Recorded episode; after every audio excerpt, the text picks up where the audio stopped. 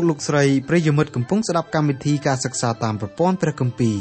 កម្មវិធីរបស់យើងខ្ញុំមានបេតិសមនោយ៉ាងខ្លាំងដោយលោកអ្នកបានចំណាយពេលវេលាដ៏មានតម្លៃស្ដាប់កម្មវិធីរបស់យើងខ្ញុំកម្មវិធីសិក្សាតាមប្រព័ន្ធព្រះគម្ពីរផ្ដល់សារៈប្រយោជន៍ដល់លោកអ្នកឲ្យស្គាល់ព្រះអង្គម្ចាស់និងលូតលាស់ខាងសេចក្តីជំនឿរហូតលោកអ្នកអាចបង្កើតផលផ្លែជាប់លាប់ថ្វាយព្រះអង្គម្ចាស់បាន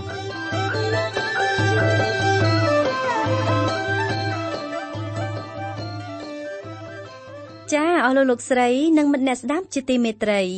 នៅថ្ងៃនេះសូមលោកអ្នកបើកទៅកាន់ព្រះគម្ពីរម៉ាឡាគីជំពូក2ពីខ1ដល់ខ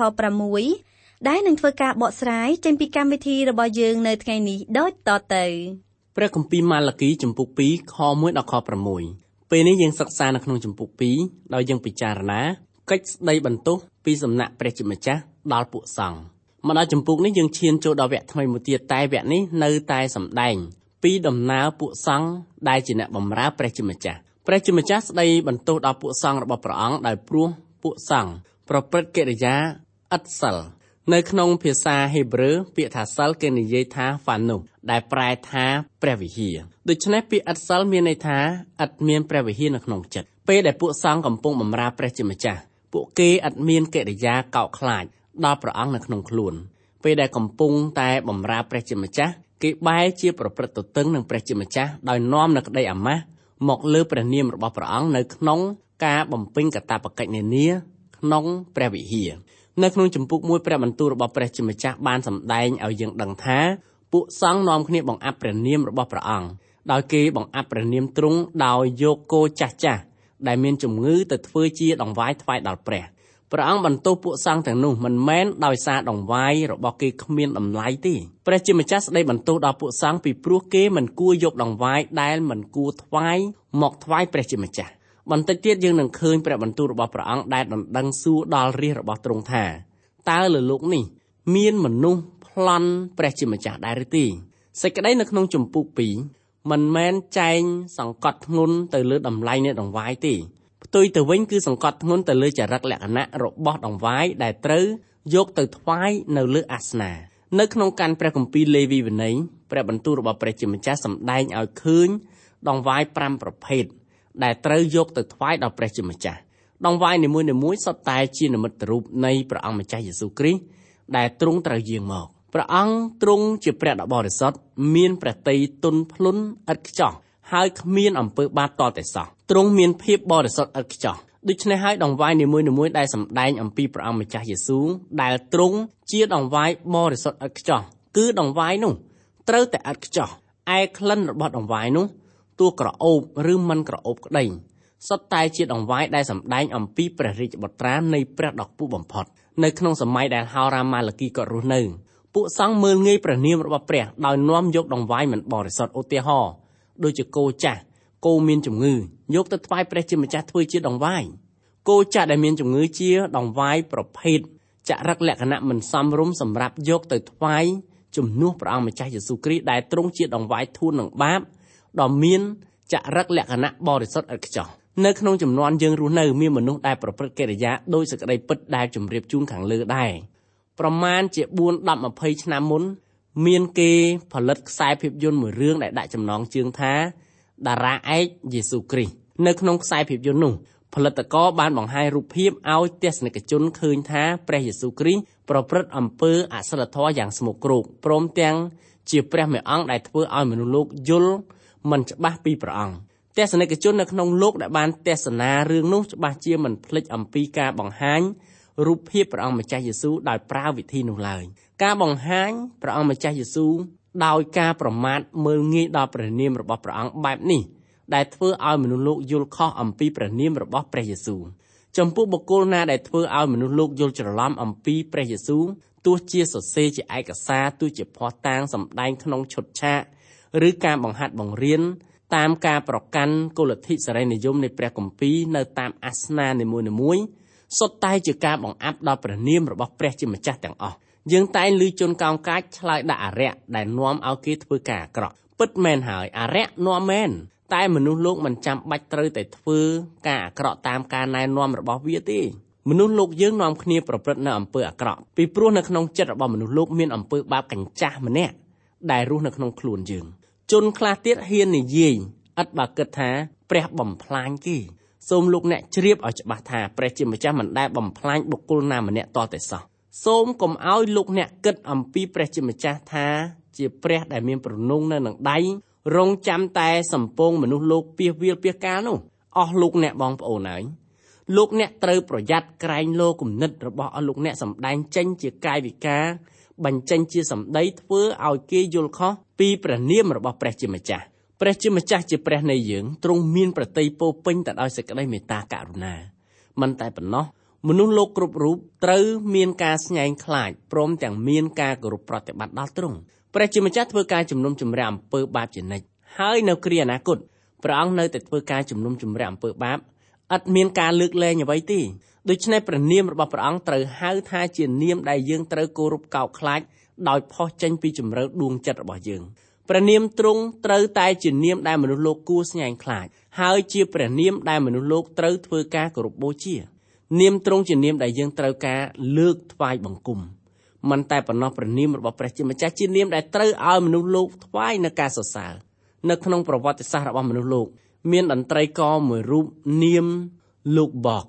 លោកគឺជាតន្ត្រីករមួយរូបដែលពូកែសរសេរបទភ្លេងព្រមទាំងនាំមុខតន្ត្រីករឲ្យប្រគំឧបករណ៍តន្ត្រីយ៉ាងពិរោះរណ្ដំតើលោកបកជាតន្ត្រីករសរសេរបទភ្លេងពីដំណើរអ្វីបទភ្លេងទាំងអស់របស់លោក ឥតមានបទភ្លេងណាដែលខុសពីការសរសើរព្រះនាមរបស់ព្រះជាម្ចាស់ជាព្រះនៃស្ថានសួគ៌ទេបទភ្លេងរបស់លោកសុទ្ធតែជាបទសរសើរដល់ព្រះជាម្ចាស់ទាំងអស់ផ្ទុយពីស្មារតីរបស់លោកបកសប្តាហ៍ថ្ងៃបទភ្លេងក៏ដូចជាការប្រគំភ្លេងតាមក្រុមជំនុំនានាទោះជាក្រុមជំនុំអភិរក្សយ៉ាងណាក៏ដោយកម្រឃើញបទភ្លេងនិងអ្នកលេងឧបករណ៍តន្ត្រីប្រគំសម្រាប់ថ្វាយការសរសើរសេរីល្អដល់ព្រះជាម្ចាស់ដោយសុទ្ធចិត្តណាស់ទោះការប្រគំឧបករណ៍តន្ត្រី ទោះជាអ្នកលេងភ្លេងសុទ្ធតែត្រូវការការសរសើរពីមនុស្សទន្ទឹមនឹងការសរសើរពីមនុស្សលោកការប្រគំតន្ត្រីសម្រាប់ការសរសើរពីមនុស្សលោកជាការដែលប្រមាថដល់ព្រះនាមរបស់ព្រះជាម្ចាស់មួយប្រភេទដែរក្រុមជំនុំរបស់ព្រះអង្គមួយចំនួនសប្តាហ៍រងនៅបណ្ដាសាមួយយ៉ាងធ្ងន់ដោយមិនបានប្រើឧបករណ៍ភ្លេងសម្រាប់សរសើរព្រះនាមរបស់ព្រះជាម្ចាស់ដោយសុទ្ធចិត្តហើយរាម៉ាឡាគីបានកត់ត្រាទុកព្រះបន្ទូលរបស់ព្រះជាម្ចាស់សម្រាប់ពួកសង្ឃរបស់ព្រះ ឯពួកសង្ឃនោះទៀតសោតមិនមែននិយាយសម្ដៅទៅកាន់ពួកសង្ឃដែលរស់នៅក្នុងព្រះគម្ពីរសញ្ញាចាស់តែប៉ុណ្ណឹងទេនៅក្នុងព្រះគម្ពីរសញ្ញាថ្មីអ្នកជឿព្រះយេស៊ូវពិតប្រាកដបានទទួលឋានៈជាសង្ឃលួងរបស់ព្រះដ៏ខ្ពស់បំផុតដូច្នេះហោរាម៉ាឡាគីក៏ត្រាទុកព្រះបន្ទូលរបស់ព្រះជាម្ចាស់ចំពោះពួកសង្ឃទាំងសង្ឃដែលរស់នៅក្នុងព្រះគម្ពីរសញ្ញាចាស់និងសង្ឃដែលរស់នៅក្នុងព្រះគម្ពីរសញ្ញាថ្មីបើលោកអ្នកជាអ្នកជឿដល់ព្រះយេស៊ូវគ្រីស្ទរស់នៅក្នុងចំនួនព្រះគម្ពីរសញ្ញាថ្មី លោកអ្នកក៏ជាម្នាក់ដែលរាប់បញ្ចូលនៅក្នុងចំណោមពួកសង្ឃលួងនៃព្រះរបស់ស្ថានសួគ៌ដែរហោរាម៉ាឡាគីក៏ត្រាទុកព្រះបន្ទូលរបស់ព្រះជាម្ចាស់សម្រាប់ពួកសង្ឃពោលគឺយើងរាល់គ្នា ដែលកំពុងតែជឿព្រះអង្គម្ចាស់យេស៊ូវគ្រីស្ទសប្តាហ៍ថ្ងៃនេះនៅក្នុងជំពូក1ខ6ព្រះជាម្ចាស់មានបន្ទូលសម្ដៅទៅកាន់ពួកសង្ឃព្រមទាំងបន្ទោសដល់ពួកសង្ឃដោយសារពួកសង្ឃនាំគ្នាបង្អាប់ព្រះនាមរបស់ព្រះឥឡូវពេលដែលព្រះអង្គម្ចាស់មានបន្ទូលនៅក្នុង ជំពូក2ខ1គឺព្រះអង្គមានបន្ទូលជាពាក្យស្ដីបន្ទោសដល់ពួកសង្ឃជាបន្ថែមទៅទៀតព្រះគម្ពីរម៉ាឡាគីជំពូក2ខ1ហើយឥឡូវនេះអោពួកសង្ឃអើយសេចក្តីបង្គាប់នេះគឺដល់ឯងរាល់គ្នាឃ្លាខាងលើគឺជាការបញ្ជាក់យ៉ាងច្បាស់ថាព្រះអង្គកំពុងតែមានបន្ទូលស្ដីបន្ទោសទៅកាន់ពួកសង្ឃរបស់ទ្រង់ ព្រះគម្ពីរម៉ាឡាគីចំពុក2ខ2ដូច្នេះបើឯងរាល់គ្នាមិនព្រមស្ដាប់តាម ហើយមិនយកចិត្តទុកដាក់នឹងថ្វាយសេរីល្អដល់ឈ្មោះអញទេនោះព្រះយេហូវ៉ានៃពួកពលបរិវារទ្រង់មានបន្ទូលថាអញនឹងចាត់សេចក្តីបណ្ដាសាឲ្យមកលើឯងរាល់គ្នាអញនឹងដាក់បណ្ដាសាដល់ពររបស់ឯងអើអញបានដាក់បណ្ដាសាហើយ ពីព្រោះឯងរាល់គ្នាមិនយកចិត្តទុកដាក់សោះនៅក្នុងខខាងលើ តើព្រះជាម្ចាស់បន្ទោសដល់ពួកសង្ឃរបស់ទ្រង់ពីដំណើរអ្វីគឺព្រះជាម្ចាស់បន្ទោសដល់ពួកសង្ឃរបស់ព្រះអង្គដោយពួកគេមិនបានបំពេញតួនាទីជាសង្ឃឲ្យបានប្រកបប្រជាព្រះជាម្ចាស់មិនបណ្ដោយឲ្យពួកសង្ឃរបស់ទ្រង់ប្រព្រឹត្តកិរិយាតាមតែទំនើងចិត្តទេក្នុងនាមទ្រង់ជាព្រះរបស់ពួកសង្ឃលួងរបស់ទ្រង់ព្រះអង្គចាំបាច់ត្រូវតែធ្វើការជំនុំជម្រះដល់ពួកសង្ឃឯការជំនុំជម្រះនោះទៀតសោតព្រះជាម្ចាស់ចាំបាច់ត្រូវធ្វើការជំនុំជម្រះ ដល់ពួកសង្ឃធ្ងន់ជាងពួកបណ្ដាជនឆ្ងាយណាស់ហេតុអីបានជាព្រះអង្គធ្វើការជំនុំជម្រះយ៉ាងធ្ងន់ចំពោះពួកសង្ឃរបស់ព្រះអង្គព្រះអង្គធ្វើការជំនុំជម្រះធ្ងន់ដល់ពួកសង្ឃពីព្រោះពួកសង្ឃមានតួនាទីជាអ្នកទទួលខុសត្រូវតាមពិតពួកសង្ឃមិនត្រូវនាំគេប្រព្រឹត្តអំពើបាបថោកទាបនៅក្នុងព្រះវិហារបែបដូច្នោះទេពួកសង្ឃទាំងនោះបានជ្រាបហើយថាបណ្ដាជននាំយកដង្វាយស្មុកគ្រោកមកថ្វាយព្រះជាម្ចាស់ ទោះបីជាពួកគេដឹងយ៉ាងដូច្នោះហើយក៏ដោយក៏គេបិទភ្នែកបណ្ដោយឲ្យជននានុជនយកដង្វាយស្មុកគ្រោកមកដាក់នៅលើអាសនៈរបស់ព្រះជាម្ចាស់ព្រះជាម្ចាស់ប្រគល់នៅក្រឹតវិន័យនៃសេចក្តីពិតចំពោះពួកសង្ឃហើយពួកសង្ឃត្រូវមានភារៈបង្រៀនប្រជាពលរដ្ឋដែលស្ថិតនៅក្រោមការគ្រប់គ្រងខាងវិញ្ញាណចក្ររបស់ខ្លួនផ្ទុយពីការទទួលខុសត្រូវខាងការបង្ហាត់បង្រៀននៅសេចក្តីពិតពួកសង្ឃបែរជានាំគ្នាប្រព្រឹត្តកិរិយាឥតសិល មិនខុសពីពួកបណ្ដាជនប៉ុន្មានឡើយតាក់ទងនឹងពួកសង្ឃធ្វេសប្រហែសចំពោះការទទួលខុសត្រូវរបស់ខ្លួនកម្មវិធីរបស់យើងអនុញ្ញាតថ្លែងនៅពាក្យធ្ងន់បន្តិចហើយពីព្រោះកម្មវិធីរបស់យើងស៊ូធ្វើជាអ្នកមានបាបម្នាក់ដ៏អាក្រក់ជាងគេលើលោកនេះទោះជាឃាតករឬជាសមាជិកក្រុមបងតូចបងធំទៅចោះជាជាងឈរពីក្រោយអាសនៈរបស់ព្រះជាម្ចាស់ អធិប្បាយព្រះបន្ទូលរបស់ព្រះជាម្ចាស់ដោយចិត្តមិនជឿដល់ព្រះជាម្ចាស់ដែលយើងកំពុងតែធ្វើការប្រកាសនេះម្យ៉ាងទៀតកម្មវិធីរបស់យើងសុកចិត្តធ្វើជាជនមានបាបជាជាងអធិប្បាយព្រះបន្ទូលរបស់ព្រះជាម្ចាស់ដែលគ្រប់បាំងអំពើបាបរបស់យើងនៅចំពោះមុខសាធារណជនគ្រប់ពាក្យសម្ដីដែលប្រើសម្រាប់អធិប្បាយព្រះបន្ទូលរបស់ព្រះជាម្ចាស់កម្មវិធីរបស់យើងមានការទទួលខុសត្រូវផ្ទាល់ជាមួយនឹងព្រះជាម្ចាស់ដូច្នេះយើងត្រូវតែថ្លែងនៅសេចក្តីពិតតាមព្រះបន្ទូលរបស់ព្រះជាម្ចាស់ នៅមុខសាធារណជនទោះបីសាធារណជនវាយតម្លៃកម្មវិធីរបស់យើងបែបណាក៏ដោយចុះព្រះគម្ពីរម៉ាឡាគីចំពុក2ខ3មើលអញនឹងបំផ្លាញពូជពង្រោះរបស់ឯងទៅអញនឹងចេះលាមក ទៅលើមុខឯងរាល់គ្នា គឺជាលាមកពីដង្វាយចាញ់បូជារបស់ឯងហើយគេនឹងដឹកឯងចេញទៅជាមួយផង ក្នុងឃ្លាថាមើលអញនឹងបំផ្លាញពូជពង្រោះរបស់ឯងទៅបើតាមហេតុការតាក់ទងនឹងខខាងលើនៅឆ្នាំនោះ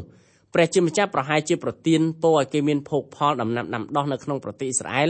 លូតលាស់បានល្អស្រែរបស់គេមានទឹកតាំងពីដើមរហូតដល់ចុងរដូវស្រូវរបស់គេល្អ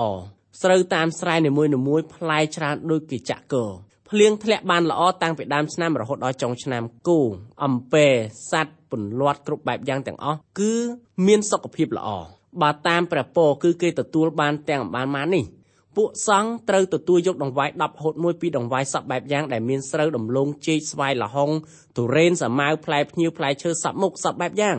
ថ្វាយដល់ព្រះជាម្ចាស់ដើម្បីឧបត្ថម្ភដល់ពួកសង្ឃពីព្រោះពួកសង្ឃបម្រើព្រះជាម្ចាស់នៅក្នុងបរិវេណព្រះវិហារផ្ទុយពីការដកយកដង្វាយ10ហូតមួយពីព្រះពរដែលព្រះជាម្ចាស់ទ្រង់ប្រទានដល់គេជននានុជនគេបែរជានាំគ្នាវាល់ស្រូវដាក់ចូលជង្រុកដោយកន្ទឹមទឹម ចំណែកផ្លែឈើសពបែបយ៉ាងវិញគេយកទៅលក់នៅទីផ្សាររួចហើយយកលុយដាក់ក្នុងហៅប៉ៅធ្វើហើយដោយពួកគេគិតថា ជាកម្លាំងរបស់អញទេតើបានជាអញទទួលបានភោគផលយ៉ាងច្រើនដល់ម្លេះនៅក្នុងខនេះព្រះជាម្ចាស់មានបន្ទូលថាមើលអញនឹងបំផ្លាញពូជពង្រោះរបស់ឯងទៅចុះបើព្រះជាម្ចាស់បំផ្លាញក្របពូជនានា ដែលយើងយកទៅដាំតើកម្លាំងដែលយើងបានចំណាយនោះมันបោះបង់ចោលទៅទេទៅទេទីឬអី ជួនកាលព្រះពរអាចនាំបណ្ដាសាមកដល់ជង្រុករបស់យើងពីព្រោះយើងភ្លេចដក10ហូតមួយយកទៅដាក់ឃ្លាំងរបស់ព្រះជាម្ចាស់ក្នុងឃ្លាថាអញនឹងចេះលាមកទៅលើមុខឯងរាល់គ្នាព្រះបន្ទូលសម្ដែងនៅក្នុងឃ្លានេះស្ដាប់ទៅមានការពិរោះពិសាចំពោះត្រចៀកយើងនៅឡើយឃ្លានេះបើយើងនិយាយជាភាសាមនុស្សជាតិធម្មតាគឺកម្មវិធីរបស់យើងក៏សូមនិយាយតាមភាសាសាមញ្ញរបស់មនុស្សលោកយើងដោយឃ្លានេះមានន័យថាអញចេះអាច ចំកណ្ដាលមុខពួកឯងរាល់គ្នា ពេលពួកបណ្ដាជនយកគោចាស់មានជំងឺមកថ្វាយជាដង្វាយគេយកក្រពះរបស់សត្វគោដែលត្រូវថ្វាយដង្វាយមកថ្វាយដល់ពួកសង្ឃពួកសង្ឃនាំយកគ្រឿងក្នុងធ្វើចង្ហាន់ចោលតែលាមកប៉ុណ្ណោះតាមច្បាប់ការថ្វាយដង្វាយគេមិនត្រូវទុកក្រពះអាចនៅក្នុងខ្លួនសត្វដែលគេត្រូវថ្វាយជាយ៉ាញ់បូជាទេ គឺគេត្រូវវះយកក្រពះអាចទៅដុតចោលនៅក្រៅបរិវេណទីក្រុងណា ដែលមានព្រះវិហារនៅសាងសង់ទីនោះដោយសារពួកសង្ឃទទួលយកក្រពះអាចសัตว์ដែលត្រូវថ្វាយយ៉ាញ់បូជាទៅធ្វើជាអាហារព្រះជាម្ចាស់មានបន្ទូលថាអញចេះអាចចំកណ្ដាលមុខពួកឯងរាល់គ្នាព្រះបន្ទូលនេះគឺមានទម្ងន់ខ្លាំងមែនទែនព្រះបន្ទូលធ្ងន់គឺជាព្រះបន្ទូលជំនុំជម្រះ ព្រះបន្ទូលនេះប្រៀបឧបមាដូចជាបរោះមាសធំម្នាក់យកដៃដាល់បំបែកច្រមុះពួកសង្ឃលុះច្រមុះរបស់ពួកសង្ឃបែកហើយពួកសង្ឃមិនអាចបំរើ នៅទីអាសនៈរបស់ព្រះជាម្ចាស់បានទៀតទេ ពីព្រោះហេតុអ្វីគឺនៅលើអាសនៈរបស់ព្រះជាម្ចាស់មិនត្រូវយករបស់ស្មោកគ្រោកណាមួយទៅដាក់នៅទីនោះឡើយបន្ទាប់ពីសង្ឃត្រូវគេដាល់បែកច្រមុះសង្ឃរូបនោះมันអាចចូលទៅអាសនៈបានទៀតទេ ពីព្រោះគេរាប់ថា ជាមនុស្សស្មុកគ្រោកតើព្រះបន្ទូលនៅក្នុងខ3មិនមែនជាព្រះបន្ទូលធ្ងន់មែនទេឬអីព្រះជាម្ចាស់មានបន្ទូលធ្ងន់ណាស់ចំពោះពួកសង្ឃឥតសិលធម៌ព្រះអង្គជះអាចចំកណ្ដាលមុខពួកសង្ឃឥតសិលដែលរាប់ខ្លួនថាជាអ្នកបម្រើដល់ព្រះជាម្ចាស់ព្រះគម្ពីរម៉ាឡាគីចំពុក2ខ4ដល់ខ6នោះឯងរាល់គ្នានឹងដឹងថាអញបានឲ្យសេចក្តីបង្គាប់នេះមកដល់ឯងហើយ ដើម្បីឲ្យសេចក្តីសញ្ញារបស់អញបាននៅជាមួយនឹងពួកលេវី នេះជាព្រះបន្ទូលរបស់ព្រះយេហូវ៉ានៃពួកពលបរិវារឯសេចក្តីសញ្ញាដែលអញបានតាំងនឹងគេនោះគឺជាជីវិតហើយជាសេចក្តីសុខអញបានឲ្យដល់គេ ដើម្បីឲ្យគេបានកោតខ្លាច គេក៏បានកោតខ្លាចដល់អញព្រមទាំងមានសេចក្តីភ័យញ័រនៅចំពោះឈ្មោះអញគេមានច្បាប់ដ៏ពិតនៅក្នុងមាត់ ហើយមិនឃើញមានសេចក្តីទុច្ចរិតនៅបបោមាត់គេឡើយគេបានដើរជាមួយនឹងអញដោយសេចក្តីសុខនិងសេចក្តីទៀងត្រង់ក៏បានបំបែមនុស្សជាច្រើនចេញពីសេចក្តីទុច្ចរិតព្រះបន្ទូលខាងលើសម្ដែងបញ្ជាក់ឲ្យយើងដឹងអំពីមូលហេតុដែលព្រះជាម្ចាស់ទ្រង់បានជ្រើសរើសយកត្រកូលលេវីឲ្យធ្វើជាពួកសង្ឃចំពោះមនុស្សយើងវិញយើងច្បាស់ជាមិនជ្រើសរើសវងត្រកូលរបស់លោកលេវីដែលត្រូវជាកូនប្រុសរបស់លោកយ៉ាកុបឲ្យបម្រើព្រះជាម្ចាស់ទេ កិរិយាប្រព្រឹត្តរបស់លោកលេវីឥតមានអ្វីដែលអាចឲ្យយើងរាប់ថាជាកិរិយាគួសមដែលត្រូវឲ្យយើងលើកសរសើរបុគ្គលនោះឲ្យបម្រើព្រះជាម្ចាស់ឡើយក្នុងនាមលោកលេវីមួយរូបជាអ្នកដែលស្គាល់ព្រះជាម្ចាស់លោកបានប្រព្រឹត្តកិរិយានាំឲ្យគេបង្អាប់ព្រះនាមរបស់ព្រះសូម្បីតែលោកយ៉ាកុបដែលជាឪពុករបស់លោកលេវីផ្ទាល់មិនផ្ដល់ការសរសើរដល់កិរិយាប្រព្រឹត្តរបស់កូនដែរនៅថ្ងៃដែលលោកយ៉ាកុបហៀបនឹងទទួលមរណភាព លោកបានឲ្យគេហៅកូនប្រុសរបស់លោកទាំង12រូបមកឈរជុំវិញគ្រែរបស់លោក ដើម្បីលោកធ្វើការផ្ដាំផ្ញើចុងក្រោយ ពាក្យផ្ដាំផ្ញើចុងក្រោយបង្អស់របស់លោកយ៉ាកុបជាបទទំនាយដែលត្រូវកើតឡើងដល់ពូជពងវងត្រកូលនៃកូនប្រុសប្រុសរបស់លោកគ្រប់គ្រប់គ្នា ចំណែកឯបទទំនាយដែលលោកយ៉ាកុបបានដាក់ចំពោះលោកលេវីគឺមានចែងនៅក្នុងព្រះគម្ពីរលោកុបាតជំពូក49នៅក្នុងបទទំនាយនោះលោកយ៉ាកុបបានយក លោកស៊ីមៀននិងលោកលេវីមករាប់បញ្ចូលគ្នាដើម្បីឲ្យគ្រួសារទាំងពីរនេះទទួលបទទំនាយដូចគ្នាលោកយ៉ាកុបពោលបទទំនាយសម្រាប់គ្រួសាររបស់លោកស៊ីមៀននិងលោកលេវីថាឯស៊ីមៀននិងលេវីជាបងប្អូនគ្នាដាវគេជាគ្រឿងសាហាវណាស់អោចិត្តអញអើយកុំអោចូលគំនិតនឹងគេអោកិត្តិយសរបស់អញអើយកុំអោចូលក្នុងជំនុំគេឡើយត្បិតគេបានសម្លាប់មនុស្សដោយមហោចិត្ត ហើយបានប្រហារអ្នកដែលជាកំពូល ដោយអំណរចិត្តផងសេចក្តីកំហឹងរបស់គេត្រូវបណ្ដាសាត្បិតជាខ្លាំងលើសលប់ហើយសេចក្តីខូខើរបស់គេផង ពីព្រោះជាសាហាវក្រៃលែងអញនឹងញែកគេចេញពីគ្នា នៅក្នុងពួកយ៉ាកុបហើយនឹងកំចាត់កំចាយគេ នៅក្នុងពួកអ៊ីស្រាអែលព្រះគម្ពីរលោកុបាទចំពូក49ខ5ដល់ខ7 លោកទាំងពីរយល់ថាសកម្មភាពរបស់លោកពិតជាមានភាពត្រឹមត្រូវពីព្រោះបើកុំតែគេចាប់រំលោភប្អូនស្រីរបស់លោកលោកមិនធ្វើជាឃាតករបែបនោះទេប៉ុន្តែការដោះសារបែបនោះមិនបញ្ជាក់ថាលោកលេវីហើយនិងលោកស៊ីមៀនបានប្រព្រឹត្តកិរិយាត្រឹមត្រូវឡើយដូច្នេះទើបលោកយ៉ាកុបដាក់ទំនាយឲ្យកូនទាំងពីររបស់លោកបន្ថែមទៀតថាសេចក្តីកំហឹងរបស់គេត្រូវបណ្ដាសាត្បិតជាខ្លាំងលើសលប់ហើយសេចក្តីខូខើរបស់គេផងពីព្រោះ ជាសាហាវក្រៃលែងអញនឹងញែកចេញពីគ្នា នៅក្នុងពួកយ៉ាកុបហើយនឹងកំចាត់កំចាយគេ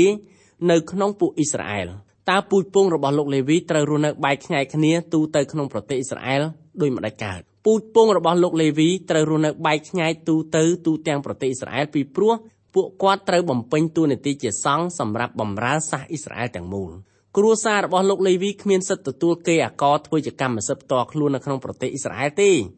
លោកលេវីគឺជាឃាតករតើធ្វើដូចម្ដេចដើម្បីឲ្យពូជពងរបស់គាត់អាចបំពេញតួនាទីជាសង្ឃបម្រើដល់សាសអ៊ីស្រាអែលទូទៅនៅក្នុងនគរបានយើងចាំបាច់ត្រូវតែតាមដានពីដំណើររឿងនេះឲ្យបានល្អិតទើបយើងយល់ពីដំណើរដែលព្រះជាម្ចាស់ទ្រង់ជ្រើសរើសត្រកូលលេវីឲ្យបំពេញតួនាទីជាសង្ឃពេលក្រោយមកទៀតសាសអ៊ីស្រាអែលនាំគ្នាប្រព្រឹត្តអំពើបាបដោយឆ្លាក់រូបព្រះគោមាស សម្រាប់ថ្វាយបង្គំហោរាម៉ូសេបានបញ្ជាឲ្យសម្លាប់អ្នកថ្វាយបង្គំរូបព្រះទាំងអម្បាលម៉ាននៅក្នុងចំណោមជនជាតិអ៊ីស្រាអែលចេញកូនចៅរបស់លោកលេវីបានធ្វើតាមសេចក្តីបង្គាប់របស់លោកម៉ូសេនៅពេលដែលហោរាម៉ូសេចិត្តទទួលមរណភាពលោកបានកោះហៅសាសអ៊ីស្រាអែលទាំង12គ្រួសារឲ្យមកទទួលពាក្យផ្ដាំផ្ញើចុងក្រោយបង្អស់នៅពេលនោះពូជពងរបស់លោកយ៉ាកុបទាំង12គ្រួសារមានប្រហែលជារាប់លានអ្នកទៅហើយ នៅក្នុងពាក្យបណ្ដាំរបស់លោកម៉ូសេមានបទទំនាយមួយ ដែលតាក់ទងនឹងការផ្ដល់ពរចំពោះត្រកូលលេវីគម្ពីរចោទយកថាជំពូក33ខ8ដល់ខ10បានកត់ត្រាទុកនៅសារជូនពររបស់លោកម៉ូសេដែលថាម៉ូសេក៏និយាយពីពួកលេវីថាឯធូមីមនិងយូរីមរបស់ទ្រង់នោះនៅនឹងពួកអ្នកបរិសុទ្ធរបស់ទ្រង់ដែលទ្រង់បានលបងលោនៅត្រង់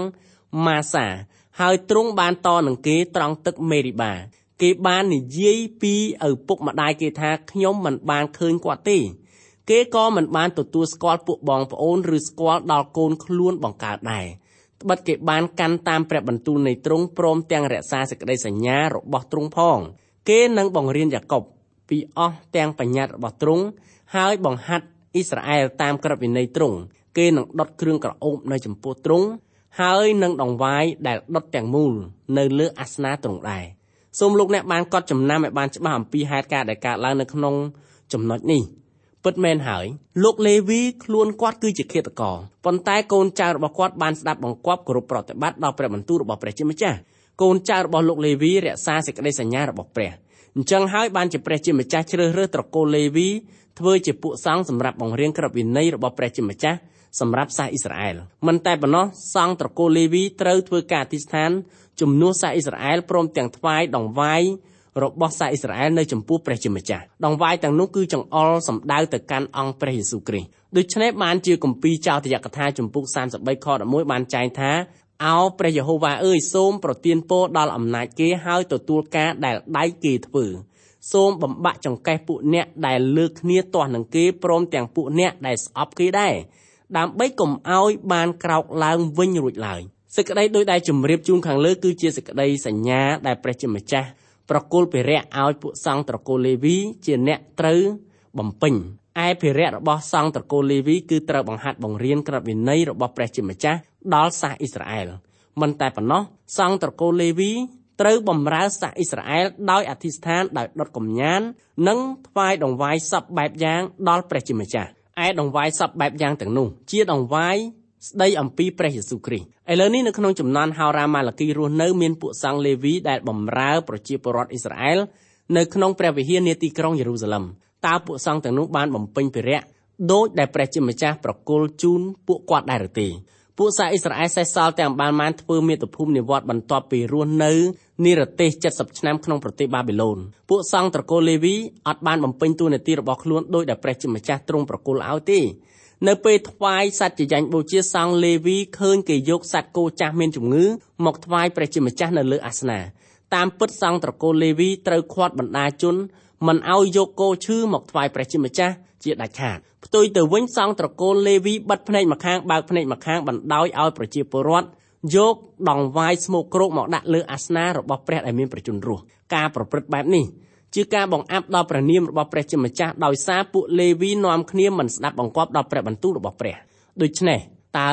ឲ្យពួកសង្ឃលេវីបង្ហាត់បង្រៀនព្រះបន្ទូលរបស់ព្រះជាម្ចាស់បន្តទៅទៀតដូចម្ដេចកើតឥឡូវនេះអ្វីៗទាំងអស់ត្រូវបដូរផ្លាស់ក្រឡាប់ចាក់អស់ទៅហើយ បន្ទាប់ពីគេត្រូវជំលះទៅនៅស្រុករបស់សាសដតីពេលដែលគេត្រឡប់មកដល់ស្រុកកំណើតវិញពួកសង្ឃទាំងនោះអត់បានរៀនអ្វីទាល់តែសោះព្រះជាម្ចាស់មានបន្ទូលតាមរយៈហោរាម៉ាឡាគីថាកាលដើមឡើយសង្ឃលេវីប្រព្រឹត្តកិរិយាថ្លៃថ្នូរដោយសារគេមានការកោតខ្លាចដល់ព្រះជាម្ចាស់ឥឡូវនេះ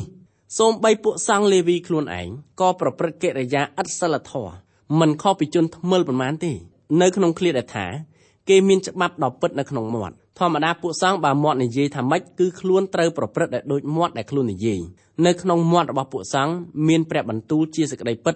របស់ព្រះជាម្ចាស់ផ្ទុយទៅវិញពួកសង្ឃមិនគ្រាន់តែមិនបានបង្ហាត់បង្រៀនសេចក្តីពិតនៃព្រះបន្ទូលរបស់ព្រះជាម្ចាស់ដល់បណ្ដាជនទេគឺពួកសង្ឃឥតសិលទាំងនោះនាំប្រជាពលរដ្ឋប្រព្រឹត្តនៅអំពើរំលោភបំពានលើក្រឹតវិន័យរបស់ព្រះជាម្ចាស់ថែមទៀតផងព្រះជាម្ចាស់មានបន្ទូលបន្ថែមទៀតថាហើយមិនឃើញមានសេចក្តីទុច្ចរិត នៅបបោមាត់គេឡើយគេបានដើរជាមួយនឹងអញដោយសេចក្តីសុខនិងសេចក្តីទៀងត្រង់ក៏បានបំបែមនុស្សជាច្រើនចេញពីសេចក្តីទុច្ចរិតឃ្លានេះគឺព្រះជាម្ចាស់មានបន្ទូលពីទួលនីតិរបស់ពួកសង្ឃពីដើមពួកសង្ឃប្រព្រឹត្តតាមព្រះបន្ទូលរបស់ព្រះជាម្ចាស់មែនសម័យឥឡូវពួកសង្ឃអត់សិលទាំងនោះ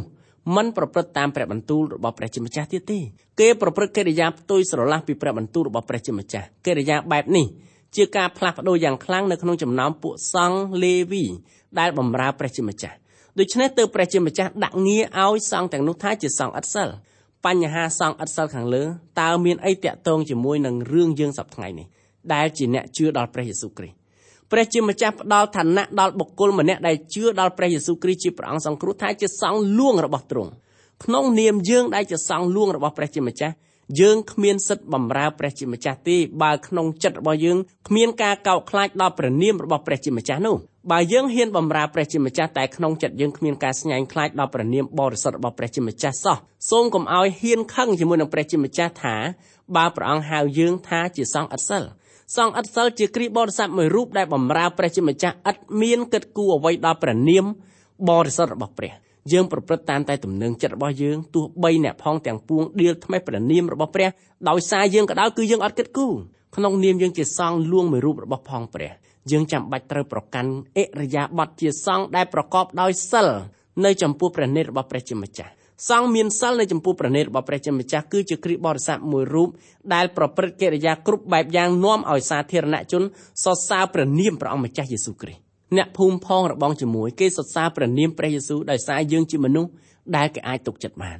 បើអ្នកផងទាំងពួងគេសរសើរព្រះនាមព្រះអង្គម្ចាស់យេស៊ូវគ្រីស្ទតាមរយៈយើងហើយព្រះអង្គម្ចាស់យេស៊ូវគ្រីស្ទអាចទាញនាំជននានាជនទាំងឡាយទាំងពួងមកចិត្តព្រះអង្គតាមរយៈយើងដែរមនុស្សនាំគ្នាសរសើរព្រះនាមព្រះយេស៊ូវតាមរយៈជីវិតរស់នៅថ្លៃថ្នូររបស់យើង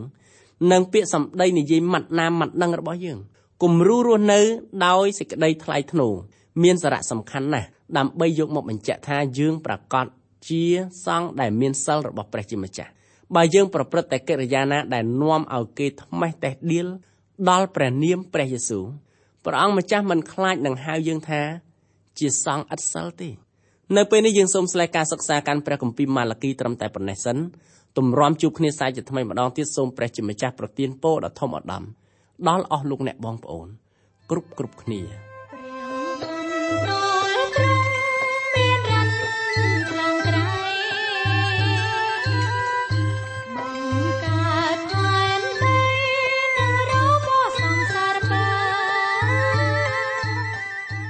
កម្មវិធីនេះផ្លិតឡើងដោយអង្គការ Transworld កម្ពុជាសហការជាមួយ Through the Bible Network សូមលោកអ្នកបើកស្ដាប់កម្មវិធីនេះជាបន្តទៀតរៀងរាល់ថ្ងៃច័ន្ទដល់ថ្ងៃសុក្រនៅវេលាម៉ោងដដែលប្រសិនបើលោកអ្នកខកខានក្នុងការស្ដាប់កម្មវិធីរបស់យើងខ្ញុំសូមលោកអ្នកចូលទៅកាន់គេហទំព័រ www.ttb.twr.org/ ខ្មែរ ប្រសិនបើលោកអ្នកចង់រួមចំណែកផ្គត់ផ្គង់កម្មវិធីយើងខ្ញុំសូមតាក់ទងយើងខ្ញុំតាមរយៈប្រអប់សម្បត្តិលេខ1143ភ្នំពេញកម្ពុជាលោកអ្នកអាចផ្ញើសារឬទូរស័ព្ទមកកាន់លេខ012 75 86និង74 Email address twrcambodia@twr.org សូមអរគុណសូមព្រះប្រទានពរ